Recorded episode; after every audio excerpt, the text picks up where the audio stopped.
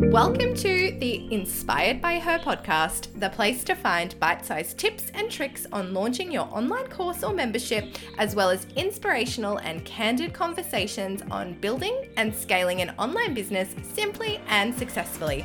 I'm your host, Zoe Richmond, and I am a coffee obsessed Kajabi strategist and mentor who loves nothing more than seeing other women succeed in their space. Sit back, relax, and enjoy the episode.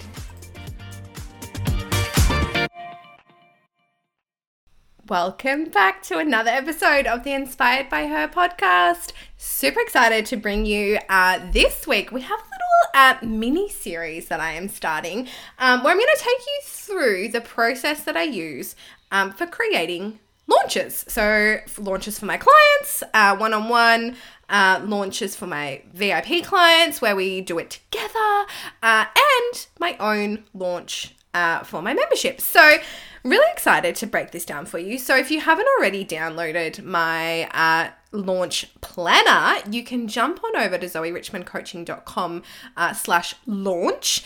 And that is basically the framework that I use in a checklist form. So, it gives you all of the steps so that you don't miss anything. Uh, so, I'd highly recommend jumping on over and grabbing that. Uh, and then over the next few episodes, I am going to go in just a tiny little bit deeper uh, and explain each of the steps. So, first step. Let's let's dive on in, shall we? Let's just get started. So, the first step is you need to know what you're selling. So, I do like to have a little bit of a plan. Um, I use Trello, so I like to map out my um, launch plan into Trello. Uh, it's a really good tool for sharing if you've got a VA or someone that's going to be helping you with building your launch. Uh, it means that you can share it with them so that you're, it's updated in real time. Google Docs are another um, cool tool that I like to use to collaborate with other people and share uh, information. So, but I digress. Um, you need to have really clear be be really clear on what it is that you're selling because all roads are going to lead back to there.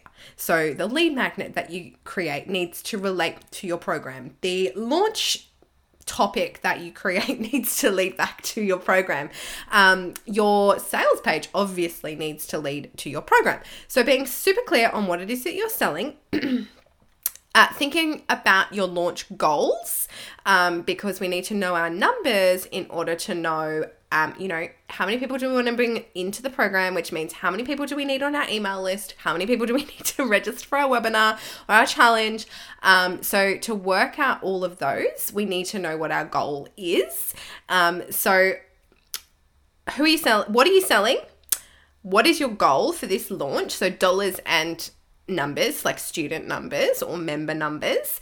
Um, and I like to actually map out if this is a brand new course, um, spend some time mapping out what the actual program is. So, what are the modules? Um, you don't have to, I definitely would not uh, record anything, but just having an outline of what is the journey, what's the pathway that you're going to send people along so that you can get super clear on um, some of the content that you're going to need. Because that brings me to the next thing that I like to do is when I'm doing this planning phase, I actually like to start brainstorming content so that when I am building out my pages, I um I have that already there, or at least have some ideas jotted down.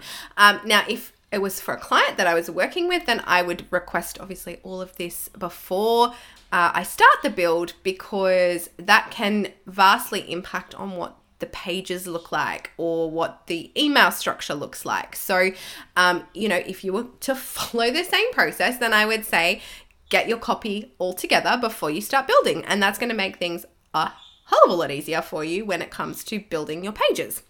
Um, so, brain dump your copy. What are the pain points that your um, audience are having? How do you solve those pain points? What's the problem that you're solving? Um, who are you talking to? Who is your ideal client? Um, and what are they struggling with? And why are you the best person to, you know, help them with that? So, putting together your big overview, your big plan before you actually start building it is going to make your life so much easier. So instead of getting to the point where you're uh, needing to write your emails, for example, or write your sales page, you you don't go, oh my God, I haven't written anything. So, um, you know, in the perfect world, we would have it all planned out before we start.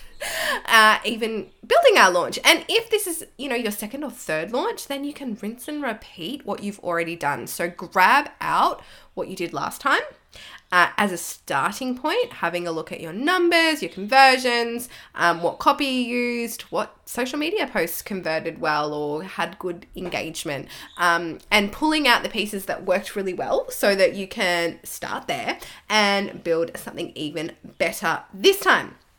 So that is step one. So that's the first thing that I would do. Um, and if you want to go the extra mile, you could even start building out the modules um, for your product in Kajabi if that's going to help you to, you know, uh, mind map your course. So if you already know what they are, it is going to save you time. So your future self is going to thank you if you jump into Kajabi and you load in just the module names, you know, so you've got a framework inside the product area. Uh, and then we will come back and customize that a bit later. So that's step one. Your action steps if we're gonna, um, you know, take action like I like to encourage people to do, is to head on off and start planning out what you're selling and brainstorming some copy, uh, thinking about who you're talking to, uh, what pain points you're you're solving, what's the transformation people are going to have at the end of your course or through joining a membership. Um, but I am going to leave this episode here. I will be back for part two next week, which I am super excited about. Uh, and we're going next week. We're going to talk about creating an epic freebie. Um, and yeah, so if you enjoyed this episode um, and you do end up taking action, please pop on over, DM me on Instagram because I love to hear from you guys. Um, and I will catch you all next week for the next part in this little mini series.